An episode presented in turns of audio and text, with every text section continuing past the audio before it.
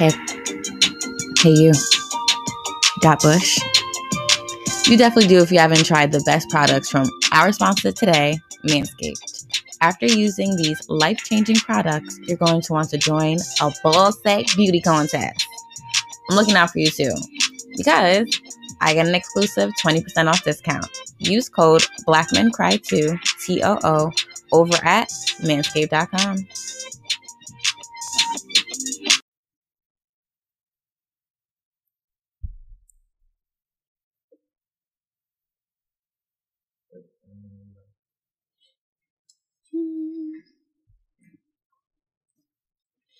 On this special bonus episode of Black Men Cry 2, I have the pleasure to sit down with 3 of our favorite guests from season 1. Thank you, Felix, Cash, and Denzel, for joining me again. No doubt. Thank you for having us. Thank you for having us, for real.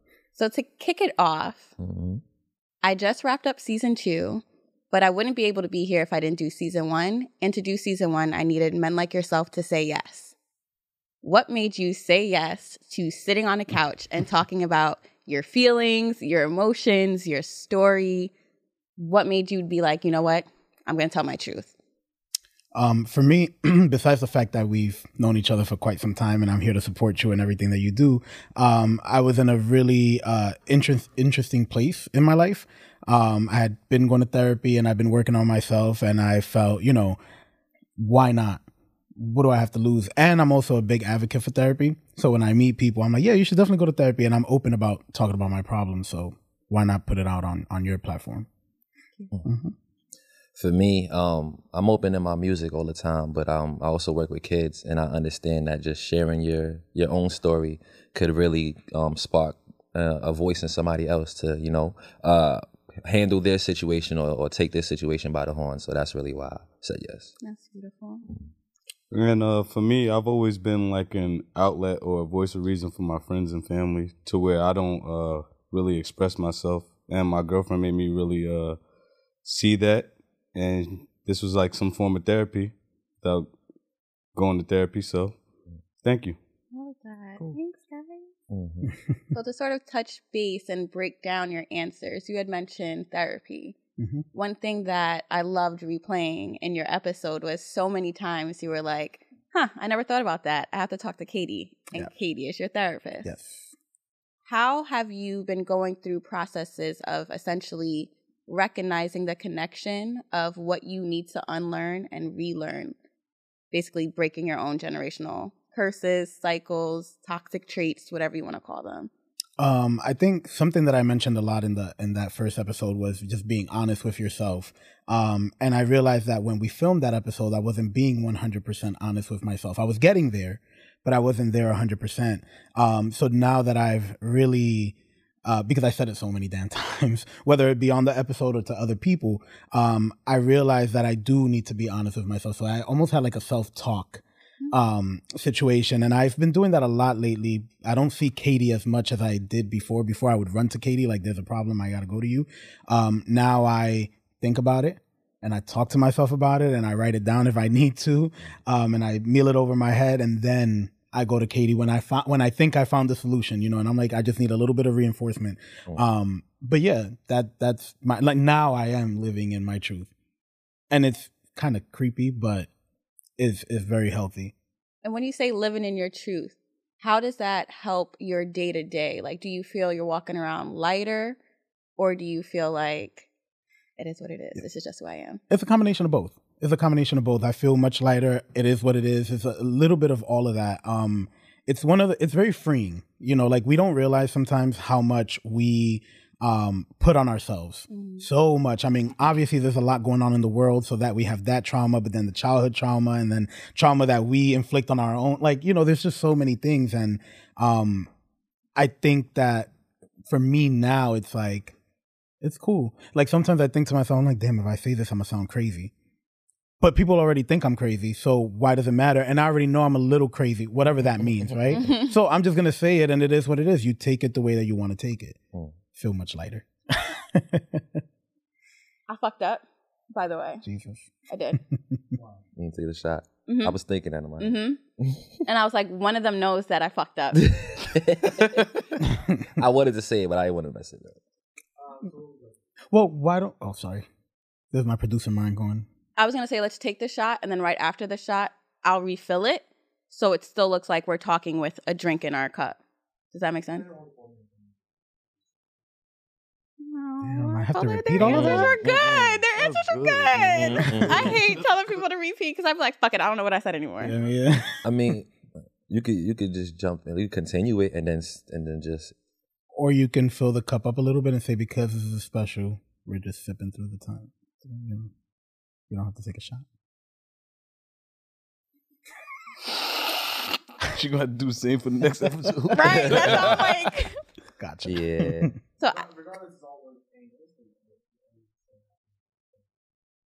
we could take the shot at the end. Cheers to that. Okay. Yeah. So then. You guys can sip freely now, if you'd like, at any point, and then we'll take a shot at that. Okay. Maybe, I don't know. Yeah, if you want us to take a shot now, we'll take the shot. Facts. What do you think? Take the shot, because it's always a part of it. All right. Okay. Wait, no, they're all set up. Like, and I have the liquor here. Yeah. It was just literally, I forgot to take the shot.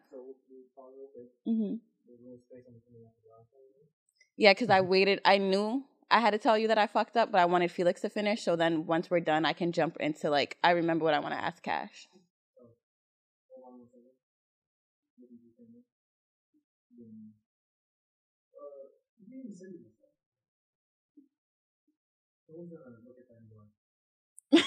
That's true. I agree. Right. Cut this shit off. Right.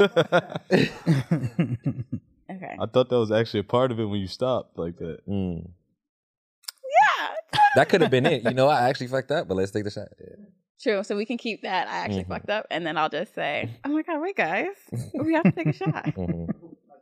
Okay. Wait, guys. This is off brand. We have to take a shot. I am so sorry. 2020 is just still pestering in my mind. I got it all confused for 2021 now. So let's kick it off. Cheers. To the sequel. Sequel. Success, longevity, as I always say before I take my shots. The wordsmith said it all.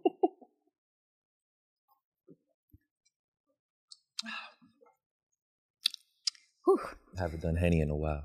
Oh, my God. Haven't done shots in a while. People, you know, outside gatherings. Miss them so much. Cash, I kind of wanted to touch base on how you had mentioned the youth is your reason why you said yes. Mm-hmm. In your episode specifically, you spoke about something that occurred in your youth, and that you spoke about being sexually abused by someone in your family. Mm-hmm. Since the episode has aired, have you continued that conversation? Yes, I actually opened up about it a lot more because my family wasn't aware, like I was telling you before. But I actually spoke to my mom about it, and my mom was furious. At first, and then she was like, to be clear, if anybody doesn't know, like what I expressed before was that when I was about 8 years old, had a situation with my female cousin where she just did some sexual things that I wasn't aware of, and things like that. But I recently spoke to my mom about it. My mom was furious. She actually contacted my cousin on Facebook, wrote her a whole essay, and then my cousin called me, and then I picked up the phone. She was just cursing. You telling these lies? You telling your mom that this? I'm like, listen. If you don't want to admit what happened, I know what happened. You know what happened. If this is the energy you're giving me, I have nothing to say to you. You feel me? So I'm like, when you ready to talk, we can talk. So she basically called me, cursing me out and stuff like that. So on her end, I'm just not gonna deal with her. But as far as me going through the process, I've definitely identified the places where it affected me in my adult life and things like that with women and things of that nature. So I am definitely working on it. And those steps, that was a little rough when she called me like that. I'm like, wow, but whatever.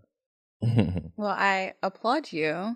Someone had told me recently not to tell others that you're proud of them because we should start living being proud of ourselves. So I hope that you're proud of yourself for taking that tremendous step and having that conversation with your mom. I can only imagine how challenging that might have been. Took over 20 years, yeah. So I hope you're proud of you. I am. I'm happy for you. How do you feel now that you were able to finally express it with your mom and have that moment? It's still something that's like a little unreal to me, because like I still haven't talked to many people about it. I still haven't really done the real work with like, I guess like therapy and like, it's just things that I've been doing internally. So I'm still a little confused about it, but I'm working through it. Over here, still here for you and rooting you on. Thank you. My phone is going crazy. And DG, sorry. So good. So Denzel, in your episode, you spoke about, you know, love languages and this being a form of therapy and starting therapy and how your partner was a big push for you into learning more things about yourself and becoming self-aware. How was it watching the episode back with your partner and talking about the things that you discovered and next steps that you want to do for yourself? Well, we actually watched it separately. And I think, so I only watched it one full time, and that was yesterday. Because like you said, you're going to get into why we like and went back into it and everything like that. But she told me I did good. She told me she wants me to be more expressive. And like I told you, she has all 5 love languages. I only have maybe 2. So it's not that much to, you know, please me with the love and everything like that. But when someone has all 5, you have to attend to all 5. And I notice it all the time. She'll be like, get off your phone, write me a love letter, do this and third, come give me snuggles. So, I mean, I have to be adapted to it, because I would say like I give love, but I'm not a very expressive person. So I got to be on my shit to like tend to her needs and her love languages. So I'm trying to be more, well, I would say I have been more attentive to her needs and her love languages. And you had also mentioned part of the reason why you said yes is you're typically the person that a lot of your friends go to. Mm-hmm. So who do you go to have your release and your outlets? Myself. Which I know that's bad, but this is why I come to things like this for forms of therapy. Because sometimes you feel as though somebody might not give you the right answer to what you need. And you're always, not contradicting yourself, second-guessing yourself, or maybe I could figure this out myself. I don't need a second opinion. But I'm trying to be better than that. You know, it's all about being progressive and moving forward. Mm-hmm. Can I challenge that real quick? Of course. If it's a matter of people not telling you what you want to hear, could that be the problem? Like when you go and talk to other people, maybe they're telling you things that you don't want to hear, so you want people to agree with you or whatever it is that you're feeling, and maybe that's why you don't. I agree with you. Because I used to be that way. I agree with you, and that's why I'm trying to hold myself accountable. Like there's a lot of things, like I even say in 2020, I fucked up a lot, and I hold myself accountable and not trying to go like, all right, you don't need this second opinion. You know you fucked up, so take care of your shit and get on your shit. Yeah. So I've been trying to hold myself accountable as much as possible. But I also, you know, try to express myself when I can to my girl. And she always says, are you feeling good? Are you okay? Especially like with my leg and shit. Mm-hmm. She says, are you good? Like, I'm fine. She's like, are you lying to me? No. I'm doing better. Yeah. That's good. I like that. Yeah. I like how you said holding yourself accountable. What's one of my favorite words? Accountability. And it's speaking about accountability. When we look at 2020, a lot of issues within society were becoming an uproar. Mm-hmm. There was Protect Black Women, the Black Lives Matter movement. We're still going through a pandemic. Mm-hmm. How are you guys holding yourself accountable as well as your peers accountable? Because it seems like we're in this big shift of really breaking down like systematic racism or problems within the culture and the community, mental health in itself. This being a platform and you guys speaking comfortably on it is a whole different, like no one would assume you guys would do something like this 5-10 years ago. Mm-hmm. So how do you guys hold yourself accountable and your peers accountable when it comes to making the proper changes? For me, I'm in the community, like I said, and there's a lot of battles to fight. And I found myself getting overwhelmed a little bit in the beginning of the pandemic, because it was like there was a lot of marches, there was a lot of things going on with like my boy Flo was standing in front of this woman's house in Valley Stream because she was getting terrorized by her neighbors because she was black, and a lot of that going on. It's a lot going on. So at the end of the day, I really had to hone in on the things that I could handle, being with my kids in the community center, my young boys that reach out to me, 17, 18 years old, that need guidance, really locking in on these things and really just giving back to what I know is best and not really trying to fight every battle because I was overwhelmed trying to do that. Mm-hmm. So that's my form of accountability. For me, if learning a little bit more about everything, because I do feel that there's this pressure as a person of color, as an Afro-Latino, that I'm supposed to know. Oh, because you're black, you're supposed to know. Because you're Afro-Latino, you're supposed to know.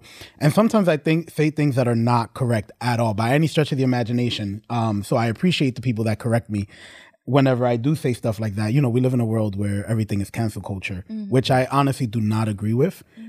As somebody that works with artists and with people that are in the media. But I do support growth. And I support, you know, people putting themselves out there and really understanding and asking the questions. I mean, there's been times where I've asked a question and I've been told, oh, you're this phobic. And I'm like, no, I'm not. I'm asking because I don't know, you know, so I don't know how you want me to, you know, I don't know what you want me to do, but I'm not going to stop asking because it's the only way that we can keep growing. So that's how I deal with it. Mm-hmm. I read a lot, too. I have to. I have to for me. I think for me, with holding accountable, I think I might have got a little bit over excessive with it, especially with over the protests and everything, because being able to work from home or not being employed, every day there was probably like what, 8 protests going on. Mm-hmm. And for me, like, I take pictures on the side, so I was trying to be at every one last protest. And even if I wasn't taking the pictures, I was, like, deeply engraved into it. And, you know, like, we're trying to be peaceful and everything, but those things could be dangerous, mm-hmm. especially being in New York, mm-hmm. like, with everything that was going on in this area right here. Mm-hmm. You could just be walking around at 8 o'clock trying to come from work or just come from a friend's house. You're automatically looked at as somebody that's trying to protest against everything, I mean, well, society was set up and everything like that. So there were times where I even, like, pressure my friends, even knowing that some of them that this is not really, like, for them. They're not really into politics and activism and stuff like that. So I called myself as a friend. I was like, oh, you going to the protests in our school? Like, they're trying to do it against, like, police brutality and everything in our neighborhood and everything. I know you've been a victim of it. He's like, nah, I'm going to leave that to y'all niggas. Like, y'all good. You could do that. That's not my forte. You go out on the front lines and do all that. And I even had people ask me, like, oh, DG, what's the protest this week? What's the protest this week? And it came to a point where I had, like, my mother worrying about me and everything like that. So felt like I was being over-accountable at a time to where I didn't have to be at everyone. Mm-hmm.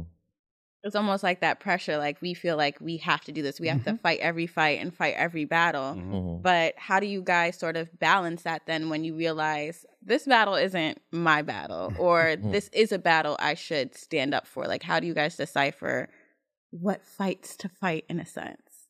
I go for feeling, to be honest. Feeling and really at the really understanding my position in the fight. You know, like, is this my fight? Of course, almost all of these fights feel like my fight, but is this something that I need to directly be involved with? You know, because like I keep saying, I'm in the community every day, so I'm fighting every single day, mm-hmm. you know? So, I don't know. But I also think there's different ways of fighting. Right? 1,000%. Like, everybody wants, oh, if you're not at a protest and you're not fighting, that's not true.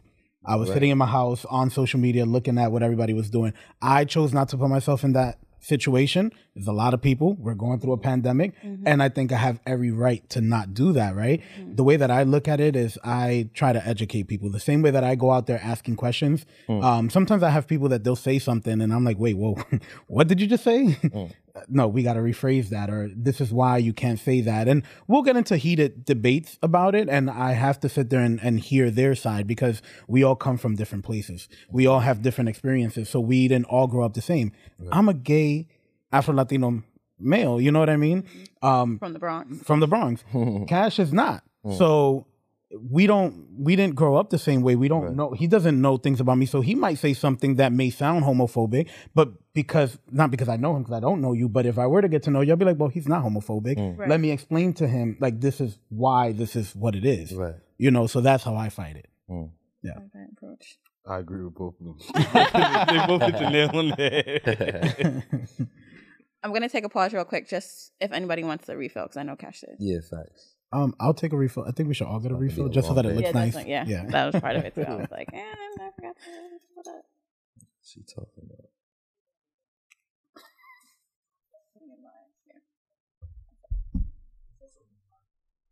Brugal? Damn, I wish you said that before we took the shot. I was about to say, do you want it then? No, I'm going to keep it consistent. Would it be cool if we use it for the next round? Because...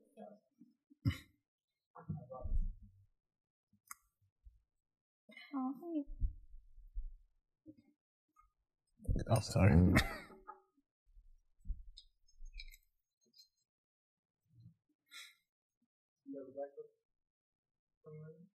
I don't know what time it is. Maybe 10:45. Yeah.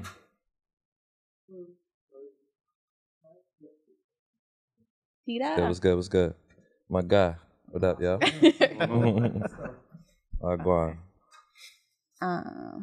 Okay. Oh, this is cool. Whenever you're ready. We're good.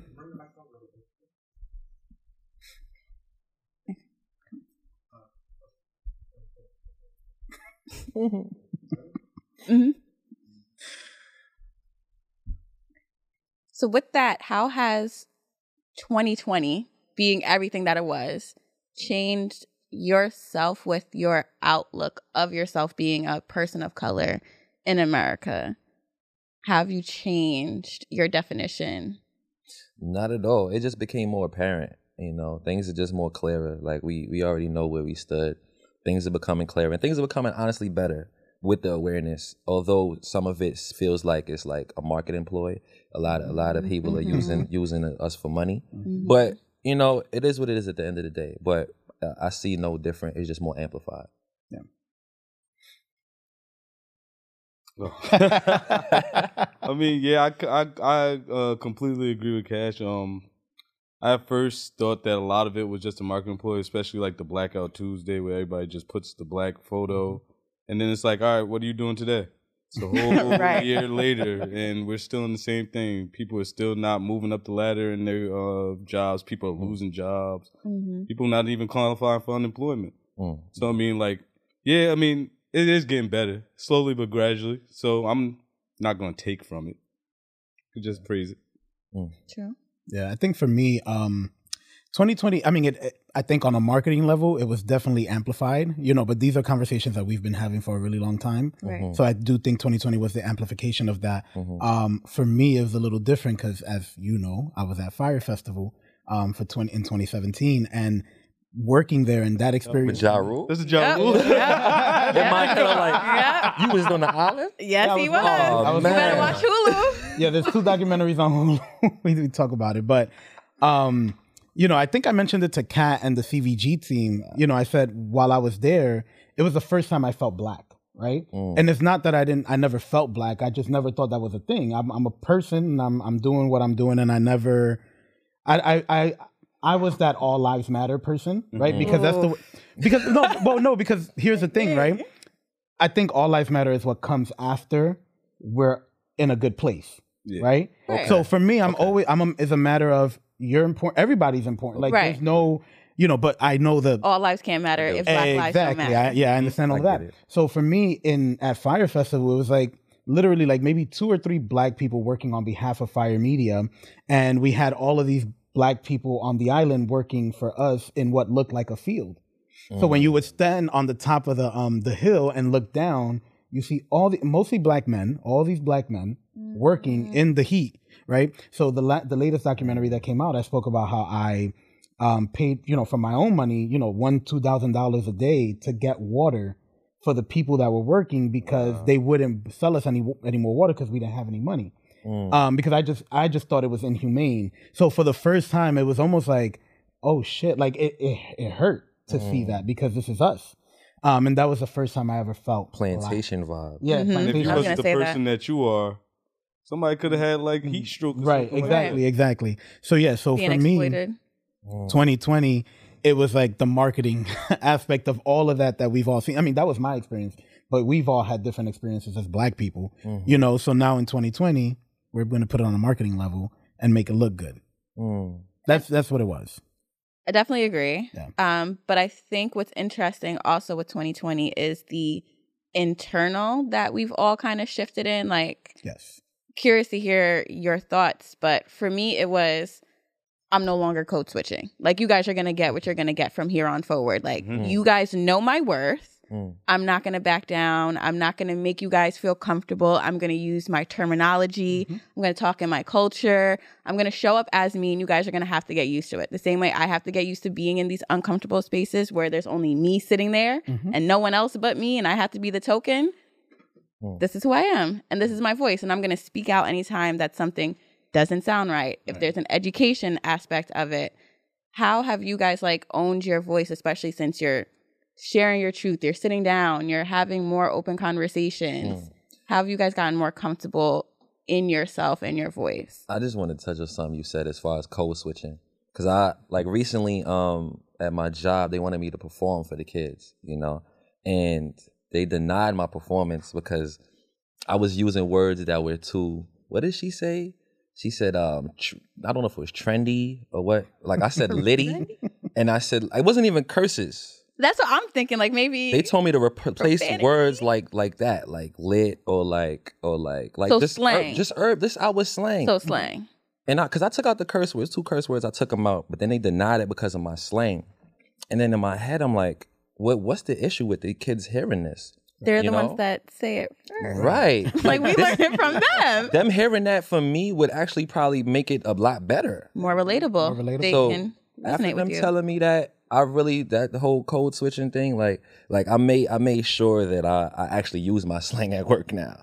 And not to where it's offensive or anything like that, but I'm being me 1,000%, especially after I just had to touch on that now that you said that. But yeah. I like that. And I like how you even caught too, like the relatability. Like, how else do we feel connected? We need to see what we weren't granted when we were younger. I can't tell you I had black teachers when I was younger. I had 3 throughout my whole life. Maybe till college. Same. Oh wow, I had 1. I had 2. That's crazy. But not even a male, was it? No. I had maybe Mr. Cooper. I don't even remember their name. That was high school. I had 1 in high school and 2 in college.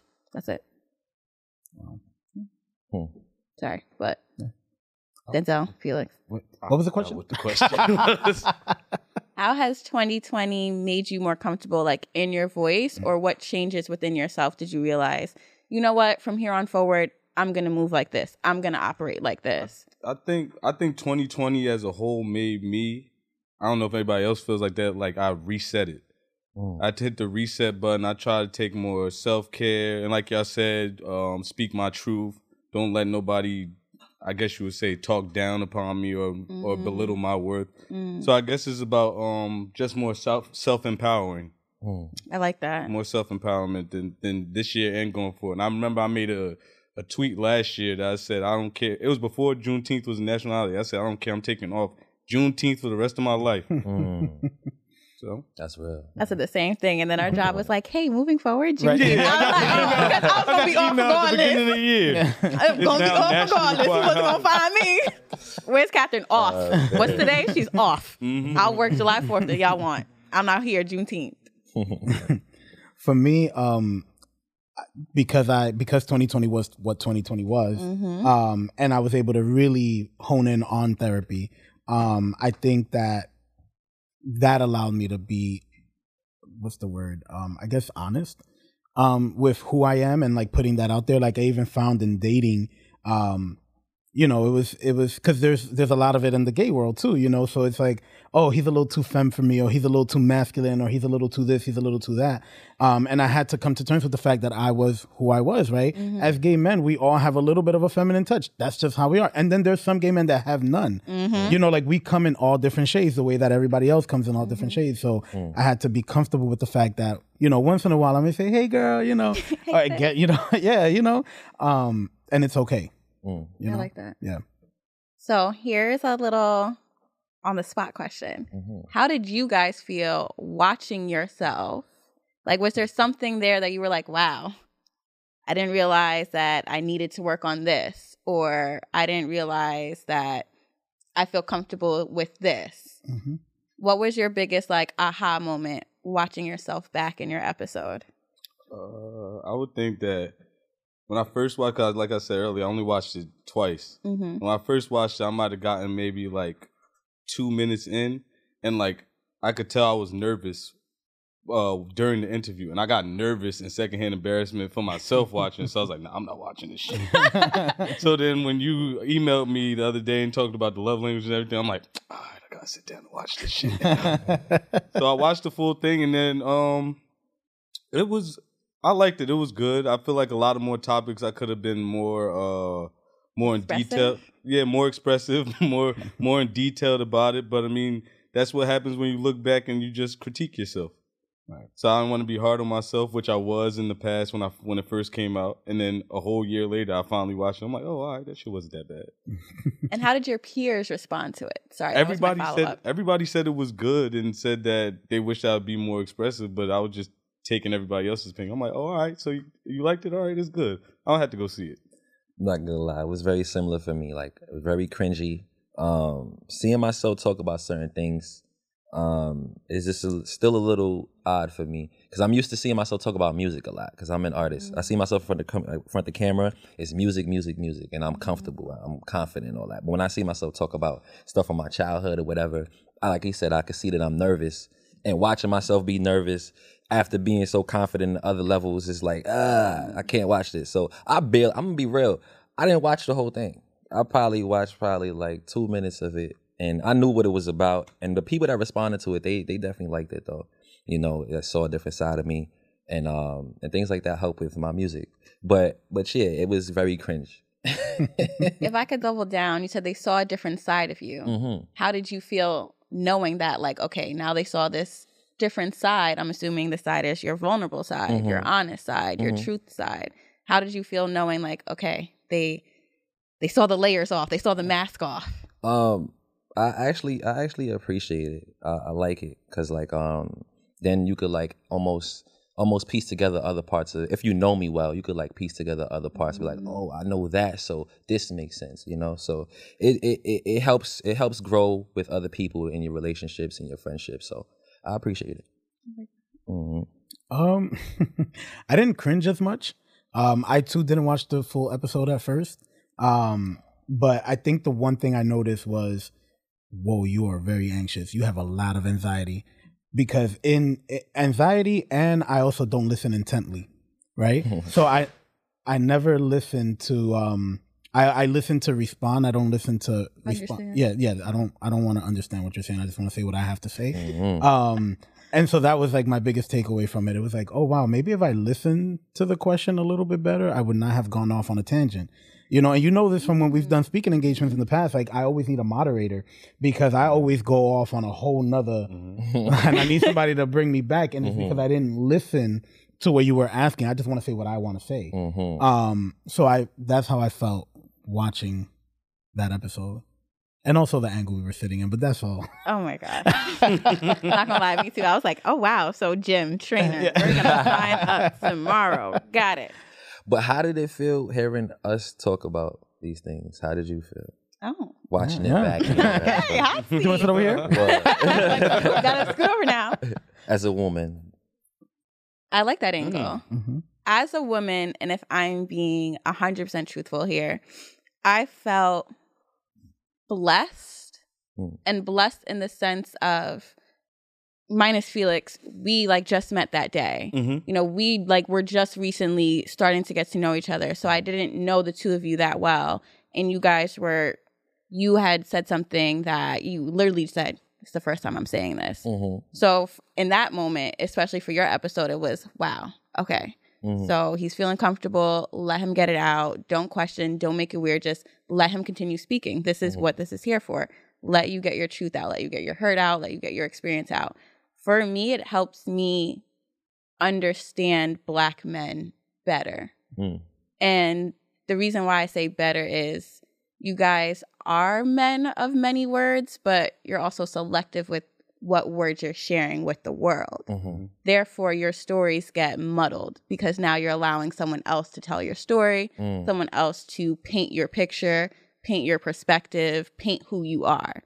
So for me, sitting there, it, like Felix said, I had to actively listen. Now I'm actively listening to what it is that what are you guys saying? Mm-hmm. What have you guys gone through? Mm-hmm. How have you guys continued living 20, 30 plus years with such heavy experiences mm-hmm. and still go out and party and still mm-hmm. show up for people, but then still have episodes of why are you lashing out that way? Mm-hmm. Why did that like cause you to shut down and not speak anymore? Mm-hmm. It really ties into understanding how you guys operate, how you guys think, and the weight that you guys carry. Because as a Black woman, mm-hmm. we're technically looked at as like the last of the totem pole. We are. Mm-hmm. Mm-hmm.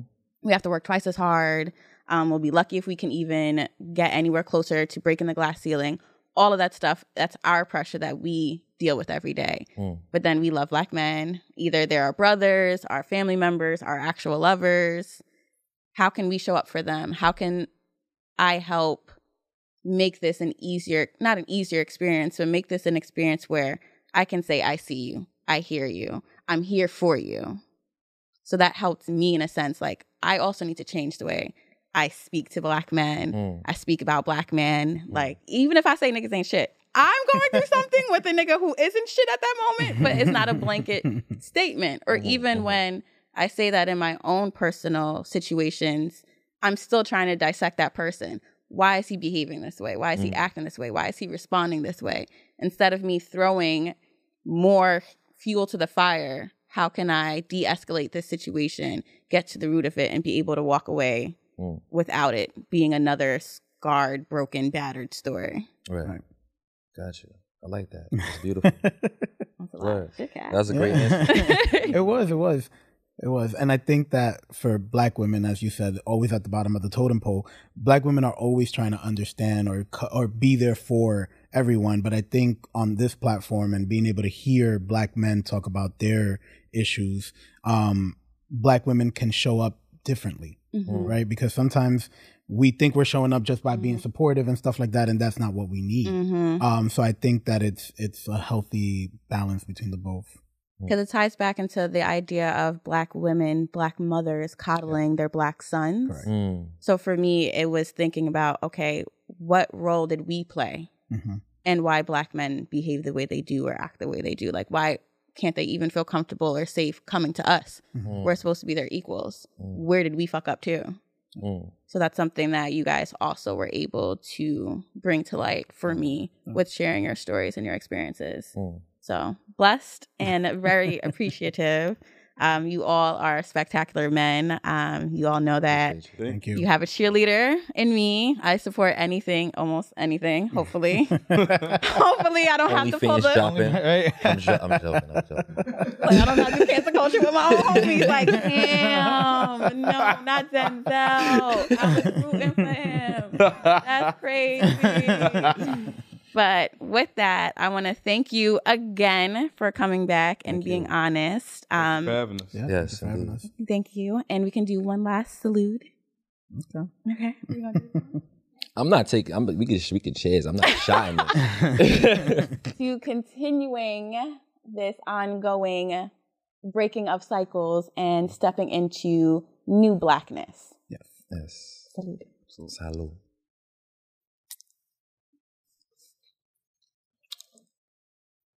And as always, you can tune in to season 1 and 2 of Black Men Cry 2. And you can follow us on Instagram as well as YouTube, Black Men Cry 2, TOO. I don't know what else to say, so that's all I got. Had no outro planned. I'm going to get up, but I want them to do a quick Manscaped plug. Real? They can do it? They nick your balls. Don't get them now. I don't know if the other two are in here. One more. Is there anything?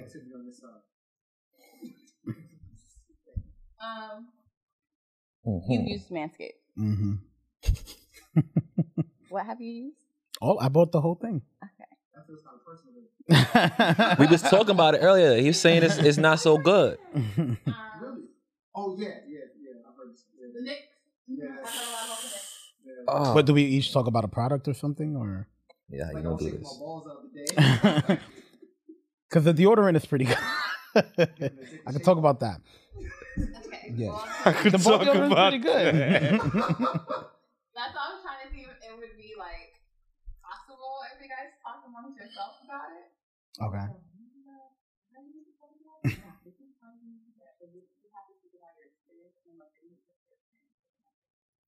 I'll be nice. He could lie. That's what a lot of these ads do. The marketing is great.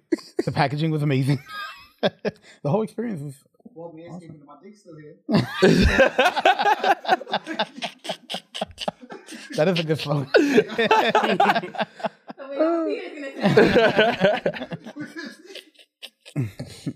guys feel comfortable doing one? If it comes out right, sure. Yeah, it's cool. Huh? Yeah. So you gonna step out of it? Yeah. Yeah. Okay.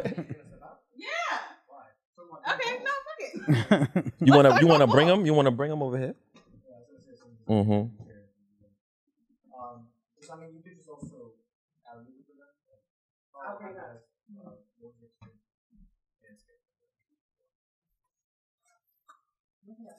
that. Okay. Mhm. The bag is fire. That's a good smoke bag. It's great. It's the underwear is pretty good too. It's a good smoke bag. Mm-hmm.